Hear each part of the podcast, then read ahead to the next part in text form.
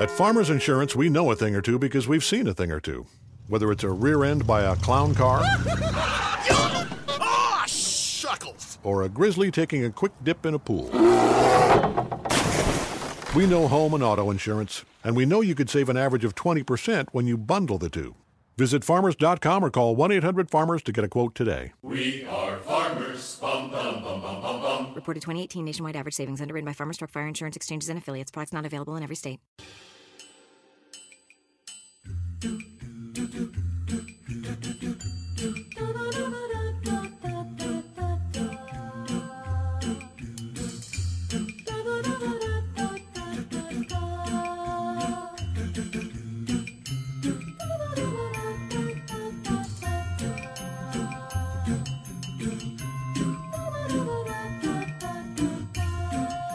Welcome back to Glee on the Rocks. I'm Mav, I'm Emily. And I'm Mandy. and we're glad to have you here. Unless you're not here, then uh, not so glad. So that that's okay. Then we don't give a shit. So fuck you. Great way to start. Glad to have you here. You. Always like to let everybody know where we all stand. Look, uh, how been is everybody doing in the southern United States? Uh, it's been very snowy here, which is not normal. and it couldn't possibly caused by global climate change. No, Right. no, of course not. I mean, this may be slightly derailing the podcast, but I, I don't care. I'm going to do it anyway. Frankly, I don't know how we can have crazy amounts of snow in parts of the country and it not be indicative of a change in a thing like, you know, climate. But hey, this doesn't show you. I, I don't really know what to. I, I don't know. What it sounds like you? fake news to me. I mean, it's been summer in New York up until like last week. It was, we missed fall altogether. 80, 80, 80, 80 snow. Kind of, kind of, yeah. Yeah. like Exactly what it was 80, here. 80. There's a windy day and suddenly it's fucking cold. Get your jackets. It's just New Yorkers everywhere scrambling for parkas and boots that they hid away last year. in a, in a separate storage unit across town because Yeah. they don't have room in their actual home. Basically, yes. Yes. I mean, my last apartment didn't have a single closet, so no one could hide in the closet You in my remember those apartment. cartoons when um, when you're a kid and it has like a regular day, and then it has it has leaves, then it has snow, and then it has flowers, and they're like weird weather we've had this week. I feel that is like all of us right now at different times. yeah, it's kind of how it how it ran this this last week. Well, fine. We're all gonna die soon anyway. It's cool. We'd make it. Trump the is end of bringing us closer and closer towards the edge of nuclear holocaust, whether by way of the Middle East or by way of North Korea. So What's- glad that we're off to a really cheery start here, guys. I mean, if we're headed into an apocalypse of our own making, why not go out watching Glee? I mean, it's on brand. Which, So yeah, which is a nuclear holocaust of an entirely different making. that doomsday clock just clicked over to Glee. Now that's terrifying. One minute to midnight, you have to watch all the Super Bowl specials. Oh, We'll get there. We'll get there. what if, what if like the doomsday clock was that you had to watch all of the you had to watch that Glee Christmas episode that didn't happen over and over again. Oh God. Uh, no, I'm going to take myself out first. Can't do it. Can't do it. Um, well, if we're It's a talking good thing about that that episode didn't actually happen then. Jesus, I mean, one more season than it might have. If we're talking about strange episodes of Glee, then I suppose we can introduce this one that we're talking about, Preggers. It's a good it's a good segue for almost any episode of Glee. Let's be honest. It really works for every episode. This one stands out. Ever evergreen segue. Evergreen segue. This is episode four, season one. It aired September 23rd, 2009, written and directed by Brad Falchuk, which, like, maybe we should make some sort of chart of which episodes were written by which of the trio just to just to see uh the ratings were 6.63 million and the glee wiki summary always doing the Lord's work for us. Uh, Kurt takes center stage when he tries out for the football team in order to impress his dad. Sandy and Sue join forces to carry out their plans for destroying the Glee Club by luring away a disillusioned Rachel, quits when Will refuses to take back the solo from Tina. Meanwhile, Finn and Quinn's relationship is tested when they receive some life changing news. So, this is an episode that I think a lot of us have some PTSD over, or maybe just me. It does I have however- something, all right. It does have one of the better openings, though, and that is Kurt debuting Single Ladies in his oddly white basement bedroom.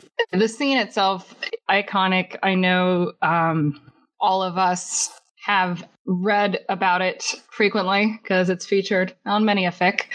Uh, you know, featured again later in one of the most uh, heartwarming moments that I'm, you know, on TV with uh, with his dad, and also led to one of the best gifts I've ever seen, which is Chris Colfer doing it on stage Ah, the Glee Live tour. wearing a warbler tie.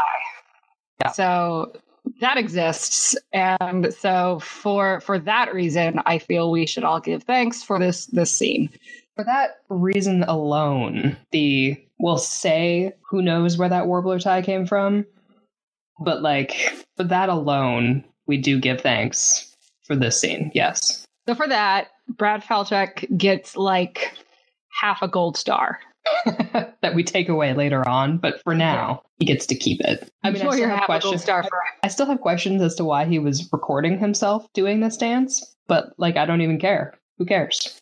And they Um, so he could look back- explanation. Wait, so he could look back and you know critique his own performance, but I prefer to just not have an explanation. Just to just to let it stand. But I mean, Okay, they- okay, they, okay. didn't offer any explanation as to like what their performance was even for. No, it doesn't even like they've been It- it rehearsing. thought uh, Kurt f- films his dancing uh, with his backup dancers, Tina and Brittany, and uploads them frequently on YouTube and has a, an underground, you know, fan base of people who enjoy his dancing. And uh, young Blaine Anderson stumbles upon these. Fic writers and go. And So you're, go. you're doing a little bit of self-serving work there, aren't you? Put the fic you want to see out into the world. Yes. Be the fic you want to see. I mean, you know, there's there's a I world. I can't use this platform to demand for more fic. Then what? What? What? e- What is even the reason? what are we even doing here? Ah. I mean, I guess I liked. I mean, it, it was nice to just have Burt walk in because every scene that Burt is in is a good scene. And it, it was interesting to remember the slight progression in Burt's characterization. He's a little, he's not hyper masculine in this, but he's a little more tough than we see him in later episodes. Um, I think they were still trying to work out what kind of a father he was going to be. But I liked in Mike O'Malley's performance that you just you knew immediately that he knew about Kurt and wasn't going to be the one to force that on his son. He was just waiting, and that's the I- nicest I thing anyone feeling, has done in the show. and will continue to be for a while. I also got the feeling in in um, Mike O'Malley's performance is he, it's not that he is put off by his son so much as I feel like he's not sure how to interact with or respond to. Like, what do you do with your son in a in a leotard in the basement dancing to Beyonce? Like that wasn't a thing that he he knows how to deal with. So it's not. It, you can kind of see you can see layers in his performance, so, which I feel you get with certain actors, certain characters. They bring more than what comes with the script. Yeah. So um, I, I appreciate anytime Mike O'Malley shows up on my screen, even though he's not being an aggro crag and he's not throwing it over to Mo. Fine, I accept Uh, it. Where is the Glee But, uh, AU of them all fighting on a is it Dare Double Dare? No, what, the- what was it? Excuse me, he was on Guts. Guts. Thank you. You have it. Where where's where's the AU where Kurt is flipping through channels and is like, "What the fuck, Dad? When were you on? When were you gonna tell me you were a kid TV show host? Like the Okay. '90s was a weird time, son." I would read it. I think Kurt would be Again, fic writers, go. Fic writers, get up, get writing. Uh, I mean, it was, you know, looking back on our last episode, it was nice to see an adult male behave in a moral, responsible, intelligent way to a situation. So, bonus points all around. It was just nice to see an adult male you. The end. An adult, even just like I don't even need like an adult male, just an adult. Fully And realized adult. Yeah, it, it's it's like every adult that works in the high school is still mentally in a, in the high school, and it's like I know that's not true for all high school teachers because I know friends that are high school teachers and they're adults. So, weird but though, that's right? kind of how they wrote all of Doesn't yeah. that make you feel old that your friends are now high school teachers? That's how I feel because I have friends who are teachers, and at every time I think, "Oh God, we've we've become them. We've turned into them with a capital T." Just just make sure none of your friends are out there like manipulating, bullying, and blackmailing teenagers, and and you know you're fine. Um, I make no promises. Make no promises. Plot twist: Emily is friends with Sue Sylvester. Yes, I mean that that could be useful. that would be very useful as long as you're on her good side. She does all the shit, and then you just slide in and take up all the leftover goodies, just like the Republican Party. Too Okay, question: Who would you rather be? Who would you rather be friends with, Sue Sylvester or Emma Pillsbury? I'm not going to add Sue. That's ridiculous. Nobody would pick Sue. Uh, which season of which character? Well, we're in season like- one, so let's go with that. Uh, Sue. definitely Sue. Interesting. I mean, for, for the purely lulls per, uh, aspect, or just or what? Uh, because in season one, Sue is not yet vile and has a modicum of power and authority and has the biggest budget in the school. Yeah, I was just gonna go straight for the money, but all those other reasons are totally valid too. So whatever whatever you were doing, she's got the biggest budget that you could siphon off of. Whereas Emma just has pamphlets. And we don't know what her printing budget is yet. Considering how many she has in later seasons that we're not counting yet, Yes. I, I feel like it's fairly sizable, but we don't know that yet. we don't know that yet. That's my that's my final answer. Fair. I, I would agree, partly because I don't trust Emma's judgment, considering she finds Schue to be a great person and worthy to be around. This is also That good makes me question a lot of her choices. Yes. Yes. That is- also, she lets um the the coach just like mansplain everything to her in this episode, and that's really annoying. Like. I, I would have appreciated her character in this episode a lot more if she just like shut him down at least once. yeah, just once. But you know, she's Mhm. a little lady. And sad because I like Jayma. Gemma? Jema? How do you pronounce her actress's name? No idea. Maybe it's Well, then we're just going to go with I like the actress. just don't like how she does Emma here. and you know problem with the writers. Yeah, fair enough. Um, Meh. so going going going from Emma into hey, Schue's a horrible person. The uh, the biweekly rant I have on this character. Yes. I'm gonna make this my trademark. Um, Schue, he's a terrible person. Again, some more, Well, and uh, par- after all this particularly time- in this, I won't say it because I don't like Snape. oh, we can't talk not about get it. Snape's, Snape's my favorite. I am aware, and I have a. This is an entire side side quest that we will have to go on at some point, where we we battle over this because I know Mandy's feels on Snape, and I have very strong feels on Snape. My That's feels on Snape are good character doesn't always do good things, which actually is pretty much how I feel about Sue this season. Right. Good character in that she is really interesting to watch.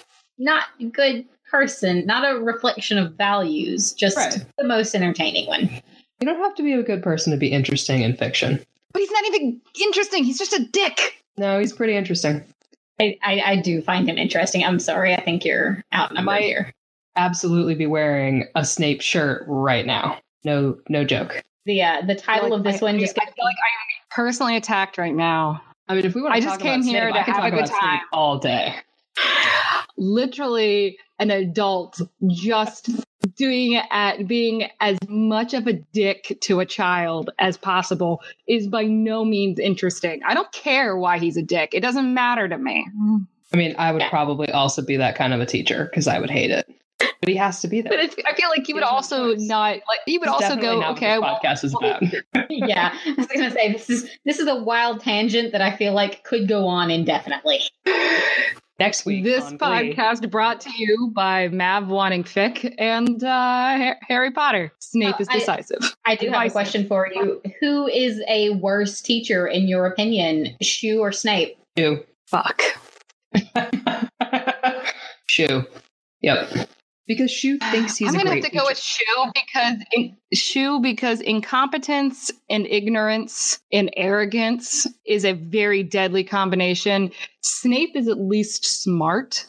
He's arrogant as fuck, and he's but he's not incompetent. Yeah, he did actually teach kids things. Yeah. Well, when he wasn't doing the right terrifying them so much that he like they were terrified to do anything, Neville. But Neville like, needed to yeah, nut he- no, no. Yeah. Neville Snape needed to not be a dick and Neville needed to realize that hey maybe maybe pe- different people and different children learn differently. I think we're never going to agree on this. And this is how the podcast ends. The Thank hill that we both will die on five episodes. This is on it ends. opposite hills across from each other. Yeah, I probably would go to town defending the character of Snape. Not his actions, but the character being interesting and something I like. Yeah, I would. Um, I would. no, I would. de- I would. in the. I, I will defend my my Snape is not interesting. He's just a dick. Hell, and uh, That'll be a different podcast. we'll we'll have to, we'll have to come up with that one later. But no, I will say I think I do think Schue is a worse teacher for all of the reasons previously listed. But um, that is a very hard question, Mandy, and I hate it. He's worse because he thinks he's good. Yeah, he thinks he's good. He thinks he does really good. You know, he really helps them. He fucks everything up. It, it's basically the the Blaine gif. Sorry, I'm bringing him in again. Blaine. Uh, it's like you always do this. Like Yeah. literally, that that's him always, and he's just I mean, so in this episode, I think he wasn't wrong in that Rachel needed to understand group dynamics. So he wasn't wrong in giving the solo to Tina, especially because they're they're a group. And even though there are solos in the group, they're sophomores in high school and you can't single out one person the entire club. So that in that he wasn't unless well unless the council agrees on it, Right, right. Unless there's a gavel involved, and then it's legally binding. then all the solos go to Blaine. I mean, Dalton was a bit more of a cult than a school, so Yes. different standards apply. absolutely was. Uh, pour one out for Dalton. Um, Also, obviously, all songs sound better in his key. uh, they do, though. It's true. No one liked Teenage Dream until Blaine came along. Accurate. Um, so like for that, I, I mean, I had a huge problem with the C subplot of Rachel and Tina and Schue that we had mentioned in our little our pregame reconnoiter, but uh, That's a word. reconnoiter, yeah, no. I can't spell it, I can just say it. So, him wanting to make other people in the group feel special, even as he ignores the other people in the group, at least he's branching out to one more person. He was right there. And Rachel was. He gets the other half of Brad's gold star. Yes. Rachel was 900% wrong. Um, You know what would have earned him a lot more gold stars if it had been Artie and not Tina? yes, that too. Ah! Mhm. This, Might have gotten this episode did not have enough Houston. Kevin McHale. It really didn't. That's literally on my notes. Not enough Kevin. He had like a I'm- line, right? He just had the one Yeah. line. One line. Shameful. He's got he, Kevin's got really good comedic timing. And I think Artie was a very interesting character that they just sort of that Ryan Murphy goes, Oh yeah, we're gonna have Artie. And then Chris Colfer comes along and Ryan Murphy's like, Chris Colfer. And then so everything became Kurt backstory, like as the as like the B plot going on. And uh which I'm, I don't hate because I love Chris, but but also we could have had less Rachel and more more Kevin is what I'm saying. If this was the Kevin McHale and Artie show, that would have been okay. Like, I, I never want to take away screen time from a female character and give it to a male character, but I could have done with more Artie across the board, especially if he had been given a real character arc and not just being another one of the characters who changes depending on the needs of the episode. Is he a dick today? Sure. by- and is literally like defined by the wheelchair that he's in. Yeah, defined That- by that was his a thing. disability. And then everything else just very changed per episode. So yes, uh, all solos should go to either um, I mean, basically really- anybody but but Finn and Rachel. I was gonna say anybody but Rachel. About Rachel.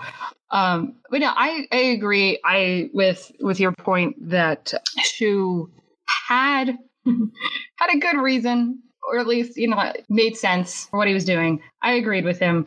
I disagreed with how he was doing it, and Rachel bitching about and saying it's unfair. You're punishing me. Um, I have a note here that literally just says, "Schue, Rachel wouldn't call you being, you know, call you out of you being a child if you didn't act like one." Yeah, they were they were both like- very juvenile in this. Yeah, I mean, one of the biggest things that annoyed me about him in this episode was the, the way he tried to like emotionally manipulate Rachel. Like he was right in that he, you know, I don't like saying he was right about anything, but that uh, hurts. I know, I know that- that hurt. Tina, yeah, Tina should have had the role, not her. But instead of just telling Rachel, "I'm your teacher, I'm leader of the club, uh, this is how we're doing it," he gives this whole like speech about how he's her only fan and like he's on her side and she needs to understand. And the undercurrent was, "We both know you're better than everyone else, but you should do this anyway." I'm like, no, be be an adult, be a teacher, and Yeah. don't use like strange manipulation tactics on this teenage girl. And the other students are going to know that they're coming in third, fourth, and fifth to this. Like, if you don't frame it that it's a group and that he's the teacher and the leader and he's making decisions, everybody else in that club knows that they come in last place to Rachel's first place. Yeah. That sucks. Way, way to totally bring everybody together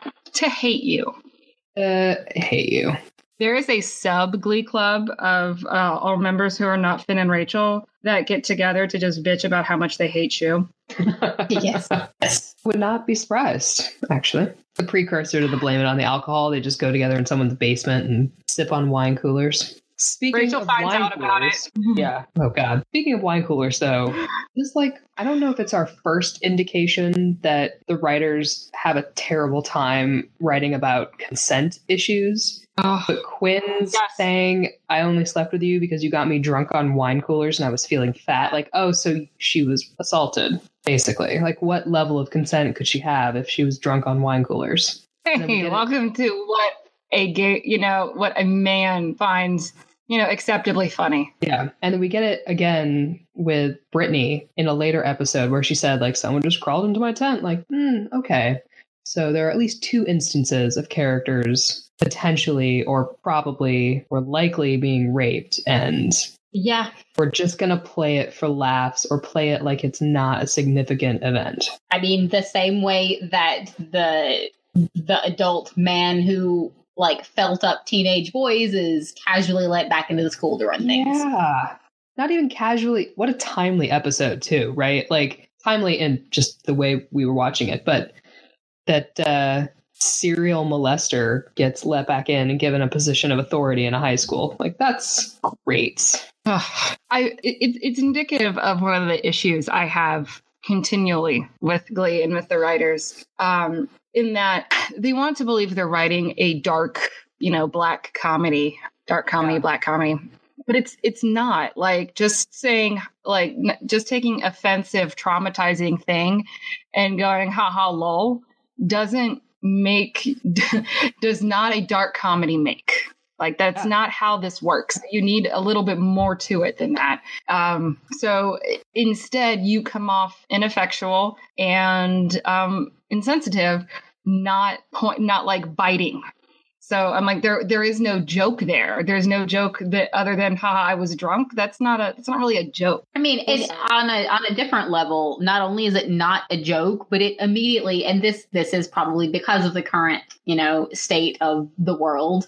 It makes me think, oh, so Ryan Murphy, this um, adult gay man, and all of these other writers who are adult men, definitely don't think it's that serious to joke about molesting kids Right. or Yeah. kids molesting each other. Or Yeah. anybody being molested whatsoever. Apparently this is this is low to, like low totem pole of problematic shit for them which It's to be honest serious. consider considering what we've already what we've seen this past month and knowing that it's probably only the very small tip of the iceberg it's probably very accurate sadly Yeah. Yeah, there's some. I'm gonna say there's some skeletons in some closets. Yeah. for the record i'm not saying anybody on the writing staff did anything so much as it's probably stuff that they're aware of other people or have heard of things Yeah, it's, So- it's not even it's not even an accusation of anyone doing anything. It's just an awareness that that is part of the issue in Hollywood. That none of these things were taboo. Everything was just kind of shrugged and laughed at. Yeah. Yeah, it's not an accusation. It's Yes. more of a pointing out that they thought this was funny Yeah. exactly and that they don't take it, and at this point we're taking it seriously. Um, when a teen pregnancy in a TV show like this is horrendously serious. Yeah, I mean, it's there. Are, there are. I hate to say this. There are a few things I think occasionally are done well in in the black comedy aspect on this show, um, but too many of them are just kind of hand waved and shrugged. And given the lowest common denominator sort of work. Like uh, it's just very lazy jokes, and um, and it, it's not. It's never funny to just make fun of you know isms and issues, and that's just a lazy joke anyway, I think I think I've beaten this this horse to a point that I would like to save it now because animal rights and other social justice warrior things. So I will let it get up and wander off. Well, the one character who could have been a good, um, darkly comedic s- joke supplier was, I think it's Terri's sister. She- Yeah. I mean, it's probably just because she was only written for like an episode and a half, so they didn't have time to um, Flanderize her the way people like Sue get flandered. But uh, her one-liners were actually kind of funny because they were. when you say a- Flandered, you mean like Ned Flanders? yeah, it's so it's the it, it's the trope where one character aspect of uh, of a character words um Words are hard. Words are really hard. I haven't been out of the house in two days. Um, where one aspect just gets so magnified that it becomes like a self parody, right? So like Gotcha. the thing, the thing that a character is known for just gets so blown up and out of proportion that it that they're no long. It's no longer a character aspect. It's just weird. Like Doctor House, his idiosyncrasies over the span of the show just get he just becomes mean instead of interestingly snarky and dark. That kind of stuff. But I'm with you. I'm with you. It- your your multifaceted character becomes so one one sided. It's make yeah, it's ridiculous. Gee, that doesn't sound familiar at all. I'm with you. So her sister, at least in this episode, I thought was kind of funny, but I'm sure would have been totally destroyed by four episodes in if they had kept her around. So it doesn't really matter. Um, Yeah, her sister also could have provided a really good way to keep Terri humanized yes. And so. less of a caricature if it had continued like they started it in this episode where Terri wanted to do the right thing and had this voice in her ear going, No, no, you can't. You have Yeah. to do the crazy thing. Uh, but instead they just let Terri become the caricature. Mhm. Yeah.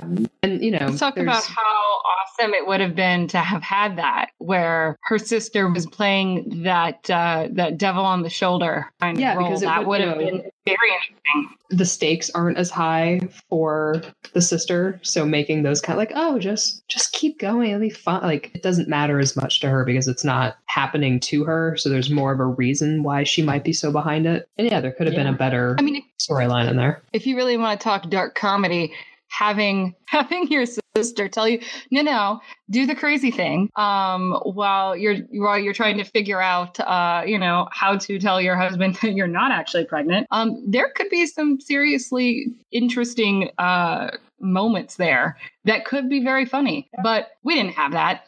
Yeah. it's also easier to pull off shenanigans when you have a buddy Accurate. not that i would ever shenanigan but if i were to shenanigan you need a buddy How can you shenanigan if you haven't shenanied?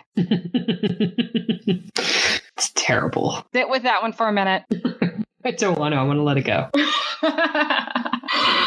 Fine. gonna set that one aside on the shelf and let it sit there. Again, no respect. No respect. Talk shit about Snape, and I put your jokes aside. How this works. Uh, ah. Anyway, Fine. um, the football always important, always good. Mm. All Was it was that your segue to the football? Was it my what? Was that the segue to fo- playing to football? It it was. I I don't have any. I'm not smooth on segues. I just go. So now football. No, it's cool. It's cool. Uh, I, I liked it. Um, no, Uh. I just you know it's not that not that it's been beaten to death already when it happened, but it's such a good moment. You know, is Kurt coming out that he would like to audition to be the kicker. It's- I don't know. There's something so sweet and nice about the whole thing that it's hard to tear it apart. I'm sure we still can, though. Oh, I'm sure we can, but it. I feel like it. I don't want to read too much into things, but I find the line to be very. You can see Kurt in it. Hmm. Like it's just it's one line, but you get a lot of Kurt's characterization from it. Um, he's very for, forward to the point, even if he's you know even if he's nervous, and clearly does not um, have any idea of what he's doing with sports. But he's confident and he's here. God damn it! So he's going to do the thing. And I I liked the I liked the line, and Yeah. it's also actually funny. God damn it! and it's a good joke. Amazing. I don't know. I just Uh, I we think also it's- got the I was gonna say I just think you do get a lot of little character moments in the two football scenes that they didn't have to try quite so hard for, which was nice. Like um Finn helping Kurt with his helmet is just so sweet that you felt for a moment like these two characters have actually known each other for a little while. Yeah, actually, speaking of Finn, that's another um, point where his writing was just like totally shit. Because in this episode, he is nice to Kurt. He thinks Kurt is gay and asking him to prom, and he's really nice about it. And then, like a season later, he's using slurs at Kurt. Yeah, Like, I made it that was one of my notes was like um during that scene it's just so like it's the better side of masculinity where Finn was just like oh no I, I'm I don't want I can't go to the dance with you. And not um not a shred of homophobia really. And then when the script calls for it he flips It's also, I mean, you can kind of, I think, kind of understand Kurt's crush on when you see episodes like this. Mm. At least Mhm. it's like, okay, wh- where Finn is is not being um asshole like a bunch of other guys, and he's being really nice. So Yeah, it's you like, get the okay, version you of can, you can understand. yeah you get the version of him where you're like I get it hmm Exactly. so we understand you Kurt it's fine don't worry about it Um, and now to to bring the downside to to football because I can do that. Um, drove me nut, nuts. How if this was a better show, I would say football is a stand-in for toxic masculinity that uses the that uses football players to showcase a particular point of view and a particular uh, thought process that some people have that is very negative and is very and it hurts our society and how it holds people back and actually harms one another. This isn't that show. I'm not going to make those points. Well, I think I think in this episode you can because it's juxtaposed so obviously with the single ladies dance, which is a uh, you don't want to say a more feminine thing, but like it's meant Mhm. it's shown as a more feminine activity. So I think in this episode they really are trying to say that what you were just saying. In later episodes, Yeah. not so much. But I think this time around, there is a sense that they were. You've got Puck and some of the other players, you know, not wanting to dance for obvious reasons, Mhm. and that and that by going into that side of their personalities and doing a different activity, they better their performance on the field and win the game. So by taking on a different modus operandi, they do better, and then it never happens again. I think the, the the moral of this episode is that the power of Beyonce compels you. Yes. Can you imagine if Glee had still been on when Formation came out? no, because I also don't want to think of Glee being there when Lemonade came out because inevitably they would they would have it, it would just it would just get misunderstood, mismanaged. It just wouldn't end well. That would that would have been bad news bears. yes. So this it still it still frustrates me. I mean, I, I get your point that yes, um, my thought may not always apply, but does here. It still does frustrate me how very heavy handed they can be with things like dancing. Oh no, we can't, you know, we can't dance. God forbid guys dance. That would be, that would make us look, you know, like we're girls, insert, Yeah. you know, insert insult or whatever.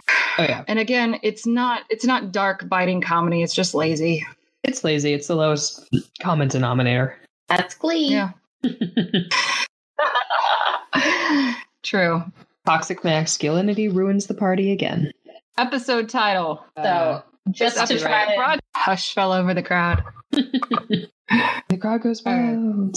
And yeah, the seat, like going back, the C plot really just doesn't matter whatsoever. Trying to steal Hmm. Rachel away so the Glee Club doesn't win, so Sue does. Like, I just, oh God, I don't care.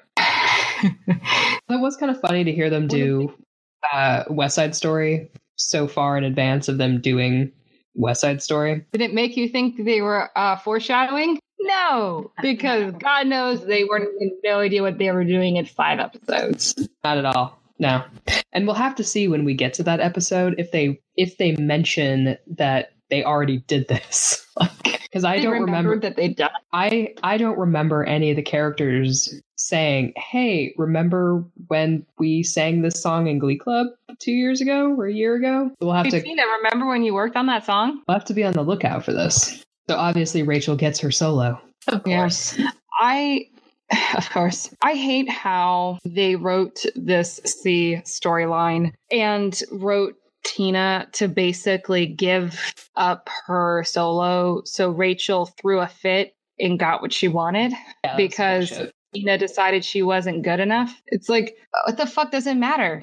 Like, the, sing, sing your song, Tina. That's like that's what you want. That's what you wanted. So, like, I mean, it was also sad you're how they you're not going to you're not going to regionals with this. It's not like it matters. Come on. No, it was, you know, tearing Tina down to put Rachel up when obviously she could sing the song just as well until the last note, which was poor Jenna trying to trying to throw a note. It's gotta be hard to do. but it's really not okay. So the story, the Glee storyline is supposed to be a story about underdogs who come together and are able to succeed. But that particular plot line is about how you should let other people do what they want if they're a if they're a little bit better at it than you are, or a little bit better than than you think you are, or they're just more confident in it. Because you know what the fuck does it matter? I'm like, that's not that's not building up underdogs. That's that's like literally how the the whole high school hierarchy works. So Yeah, you're don't- don't reinforcing that. Don't forget the key point there that you can also go whine to the teacher, get your way. Mm, true. Yes, it's not just enough to threaten to storm out. You can always just complain. That's like I'm gonna flounce and then sue you. Yeah. Yeah. Over one song. One. I, I how did nobody in this entire Glee Club not punch Rachel? Great question. Probably because no one wanted to be I would also- expelled. I mean, I think within a few more Like that episodes, person would be clapped on his way out. Yeah, it actually is surprising that Kurt never Kurt never went for it. Although I get it, you don't want that, you don't want teenagers hitting each other. I mean, I suppose that could be a bad thing, but I mean, I mean- getting each other drunk and pressuring each other for sex, sure. Hitting each other. that's fine. Violence, however, that's where I draw the line. that is where I draw the line. This is a children's show. It's really not. Don't let No. your kids watch this. I'll let you guys watch this. Um, Don't. Just don't. yeah, Yeah, I mean, I- there- there's almost like too much that happened for it to make any sort of sense. At yeah, I think it should have been split. it would have it would have been nice to have had maybe the C plot be just Rachel. You don't you don't get to sing this song. Rachel and Rachel complains and flounces, and everybody you know continues on, and then maybe she realizes you know the next episode when she comes back that like okay everything doesn't revolve around her and the world didn't end and we all went back to normal and everything was fine. The end. That would have been nice. Pretty sure she never has that realization, though. no. No, I don't think we ever get to that point. I, I would like listeners to to let me know what they like about if they're Rachel fans to tell me what they like about Rachel's character, especially like in in these episodes. I and I mean that sincerely because it drives me batshit. Like her personality and how she acts, and I can't stand it. She's she's a little bit above Schue because she's younger, but I mean, if anyone wants to make a strong case for Rachel, like, we are going to hit a point where we're taking guests on the podcast. yeah, and I'm will I'm happy and willing to hear it because I don't have it, but would love to know. State your case, or a panel of three will decide. Bring your evidence to the court. Present your argument. Present your argument to the Wizard Agamot. And you can't Zagamot. just say she's talented because they all are. That's the point. The only person I- we don't I- know if they're talented or not is Matt Rutherford because he never got to sing. Oh, which is sad. Okay, And Matt Rutherford is very talented because he knew enough not to stand around people and deal with their shit. And so he moved on. And as we've just previously discussed, he, you know, got onto a variety show with Victor Garber Right. and uh, there was tap dancing involved. And he's living his best life right now. So Matt Rutherford was very successful and very talented. Good for you, Matt Rutherford. The end. Good for you. Um, we have any other I feel like- salient points to make? Oh, I guess one. It's not an interesting point, but it is a, a thing that we noticed. There was hardly any music in this episode. yeah, it really wasn't. E- Rachel even even part the single singing song. lady, Yeah. it, it was dancing, but it wasn't a musical performance. Oh, There was a little bit of Tonight and then a little bit of a Celine Dion song. And that was about it, which Yeah. I I think hurts the show because the point of Glee were some of these musical interludes. But I suppose at this point in the series, the songs weren't quite yet being used in the musical theater vein that they get used more later, where the song And then advances the plot. Right, because like sometimes the songs get used to advance the plot, like musical theater, and then other times it's just a performance. And in the earlier episodes, I feel like the majority of the songs are just used as a performance rather than plot advancement, which I think maybe this episode needed some of that musical push to make it a little more palatable and fun maybe isn't the right word considering the subject matter but a little something to break up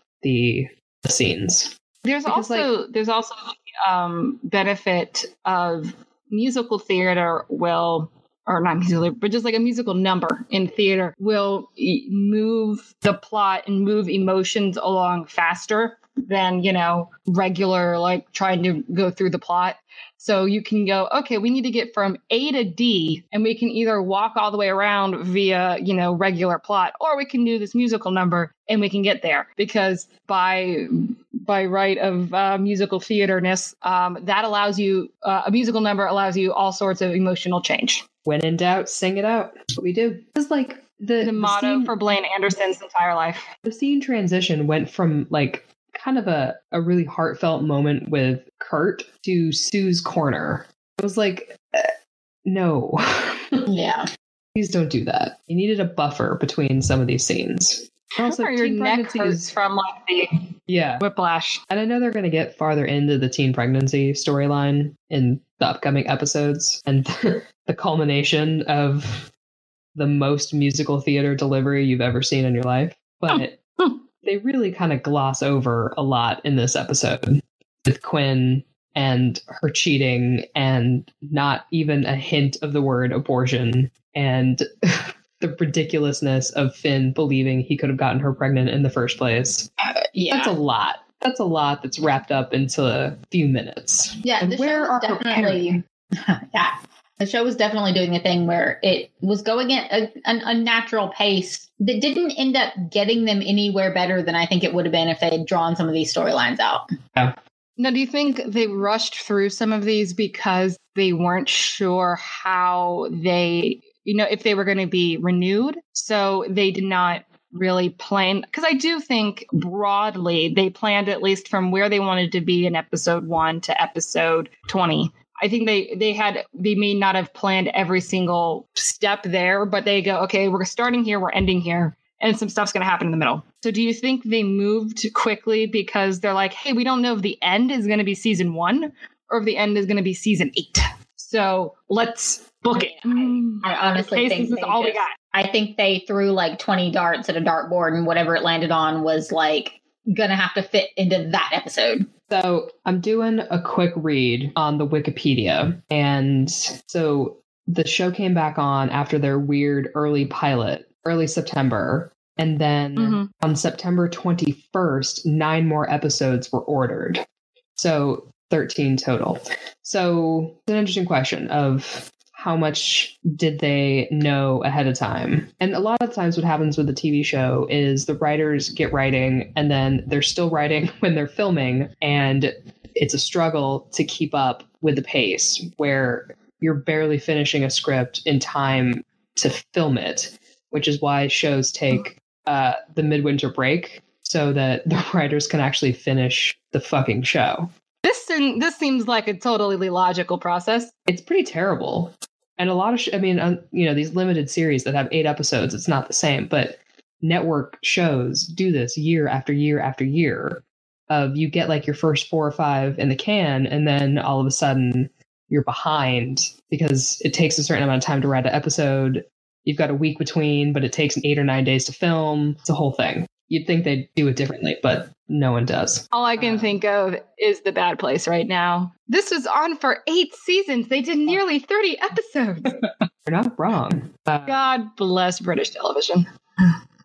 So I don't know. I don't know. You know, I get the feeling that they probably mapped out a few things, but I I don't want to give them credit for too much more than that. But I can't take it away from them because I wasn't there. Can't say you didn't, but I highly suspect you didn't. I highly suspect that they didn't know how much time they were going to have to really tell a story because series get canceled all the time. But man, it's like it's ballsy in your first season and in your first couple of episodes to try a baby swap. Like they knew that pretty early on because they had to plant the seeds, so to speak, of Terri's hysterical pregnancy and then that was in like the second episode. So that at least I think they knew they were going to do. I think someone thought that that would be an interesting, funny, surprising storyline, and really it's just nuts. I do, like I said, I do think something like a baby swap has the potential for being something funny in the dark comedy vein because uh, we talked about it earlier about you know having her sister and you know being like the voice of unreason, not reason, ridiculousness. So I think it is it is a ballsy move to go out with, hey, we're gonna do baby swap, and that could be that dark com- comedic uh, show they wanted, but they just didn't. I don't know why. I don't know if they're just. I don't think they. I'm not gonna say I don't think they're inherently lazy. I think a lot, a lot of pe- a lot of people who get things that they don't deserve because they just have very big names in Hollywood, uh, you know, get that way. But um, I think at least at the beginning, they all really liked the show. They wanted it to succeed. So it wasn't like they had something else they were thinking about, or, you know, American crime story, American horror story, American whatever story. This was their thing. We're still in the period where this was this was their baby, at least Ryan's baby. So it's like this was what you were focusing on. You were putting your effort into this. Why are you dropping so many strings? I don't know. Maybe Yeah. maybe you're just really not that good. I mean, you know where my argument fits in there. Uh, just not that good. Yeah. No, and yet, You've you've you've survived on whiteness, white maleness. I mean, pretty much. And there wasn't another show like it on, and you didn't have you didn't have Netflix and Hulu and Amazon's original content competing the way you would now. I don't think Also, a, a lot of people did just find it really funny, the Yeah. humor that's not actually funny when you stop and think about it, but people still laughed. yeah, I mean the ratings I mean, go up fair. throughout the first season and then up again in the second season. I'm not gonna say it's because of Bloom, but like they go up and then they crash. There there are legit things about. they do. There are legit things they do in in in later episodes and later seasons that I go, yeah, no, that be it. But I don't always think. I feel like they stumble on those than that they necessarily were were trying for them. And Mandy, that's a good good point. That you know me. maybe the, maybe these jokes are are hitting the intended audience and maybe myself and the rest of us were never exactly the intended audience Well, that's And that's we're kind of the trick of Glee because they definitely made it seem like the intended audience were underdogs and minorities and like you know gay kids, especially in like later seasons. Right now, there's only Kurt, but later on when there's like Brittany and Santana and and all of those other just like queer characters, eh, the hook was, oh, this is totally a show for you, while actually we're we're gonna make lots of jokes at your expense. it makes Yeah. me think of uh, big bang theory in in a sense um, which is like oh it's a show for nerds and it's like no it's a show that makes fun of nerds Yeah. among with along with a lot of other other problematic shit but it makes fun of them it is not about them it is inviting you the general audience to peek in on these people and laugh at them and that's kind This of how, show how about i feel including you in all of our terrible jokes. you too can have shitty jokes made about you mm-hmm. You too can be made fun of and offended. Yeah, it, it's it's a good point that on the on the on the cover it says this is about you, but just like Schue says, this song is for you, Tina. But inevitably, uh, the person that gets the song is the straight white girl that you know super skinny and has slightly better voice than you, slightly. We don't even really know that because you never hear Jenna really belt. Yeah, even poor. Jenna I mean, never got a she can't. chance. Yeah, she's never given the opportunity. I know. Uh, I would also like to take this moment to invite uh, Jenna on the podcast as well. If she would like to belt it out, if she feels it necessary, though, too, because she's got her own stuff going on, singing, so she's good. But you know, if she feels inclined, Did Got her I own see you in podcast, Waitress, but I heard doesn't you were good? oh, d- does she have her own podcast? That's yeah, awesome. I've, I've seen Kevin tweet about it. That's amazing. All comes back to Kevin. Speaking of which, um, how are we ranking this this episode on a scale of uh, one to five Kevin's? Oh, it's like a half a Kevin. Yeah, it doesn't even rank a full Kevin. Yeah, doesn't even doesn't even get a full Kevin. Big fail. Episode uh, episode four, season one, half a Kevin. Gotta do better, Glee. Yeah. Be Okay. better. better. So we got uh, really shitty C plot with Shu acting like a child, Rachel being a child, and but eventually getting her way and screwing Tina over in the process. We learn Kurt is gay, Burt is amazing, and knew Kurt was gay, but is is is cool with it. Kurt makes a very you know does a very great dance that we are all very much thankful for later, even now. And uh, oh yeah, Quinn's pregnant. Not we're just gonna gloss over how or why or any of the other you know parts about it, but that happened. Oh yeah. Also, uh, football is toxic masculinity, and toxic masculinity is always bad. Anything I miss? We got our first love triangle Ooh. of the ki- of the kids. Finn and oh yeah, uh, because we have we have the Schue Emma Terri thing. yeah, we have our we have like our first round of cheating being a source of tension uh, and This is storyline. true. So I mean, you know, mark that one off on the I do- books. Episode four, first one in. First I do tend come. to ignore part of that triangle. I just don't. As far as I'm aware, there there is only two people because that third person doesn't exist in my. Yes, we can't we can't Black Mirror erase him, but In my mind, in my mind, exactly. man, the Glee episode of Black Mirror would be crazy. Yes. Oh my god. I want to think about it. I feel like that puppet episode later in the series came really close, though. That came really close. Oh my god. I don't know if I can talk Oh about that episode. when we eventually get to it, Emily's just going to take Emily's going to take you know a breather, which is fine because I'm pretty sure Mandy and I can talk about puppets for like hours. That's we fine. 'cause could, I- but that, that episode was still an acid trip of an episode. yeah, yeah. It really cool, was. but like let's talk about the number of acid trippy puppet things that we actually watched. Yeah, that's true.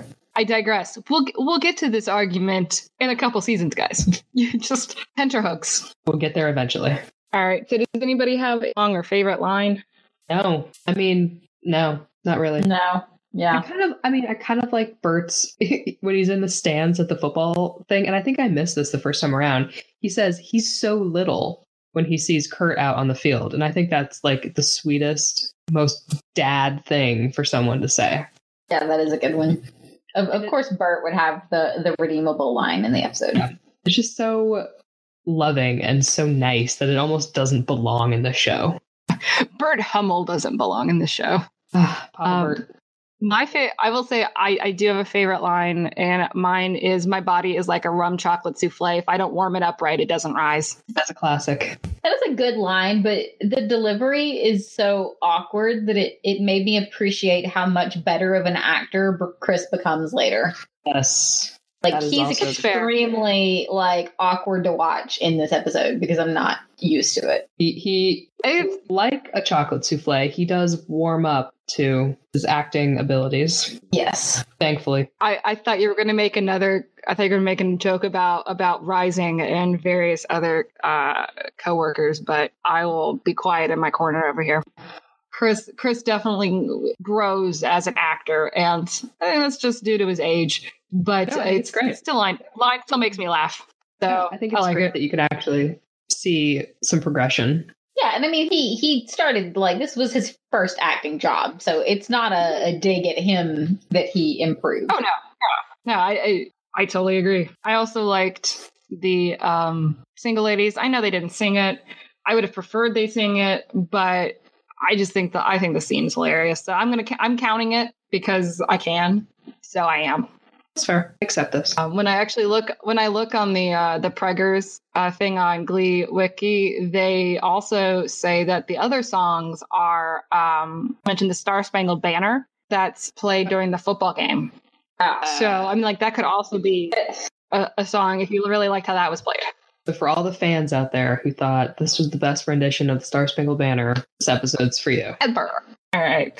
So I, I feel like on the whole, we thought this episode was going to be a lot more than it ended up being. Um, so it's kind of interesting how going back and rewatching, it was like, oh, hey, I remembered really select parts. What do you guys think?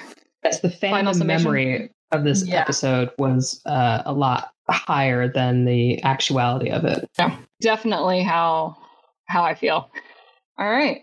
Well, you, might have any final final thoughts? Yeah, actually. No. Got nothing. Got nothing to add. All right. Well, so that that's uh that's Preggers. And, you know, we've got uh, coming up next. We've got the roads not taken, where we get another amazing guest star that I'm actually really excited about because Kristin Chenoweth is amazing. It's actually an episode I remember very little about, so I'm I'm interested to see to like remember it. Yeah, I remember almost nothing from this episode. All, all I remember is Kurt throwing up on Emma, Oh yeah. and I think she gives him a gives him a porn magazine. Oh god. All right, we'll have to talk about that next time. Yeah. Yeah, that that is for the that is for the next episode. All right. Well, th- thanks everybody for sticking with us through our our Snape fight, our talk about global warming, our our random shifting through the Glee writers until we got to the end here. As always, it's great to uh, talk with you guys. So thanks again, and uh, that's what you missed on Glee.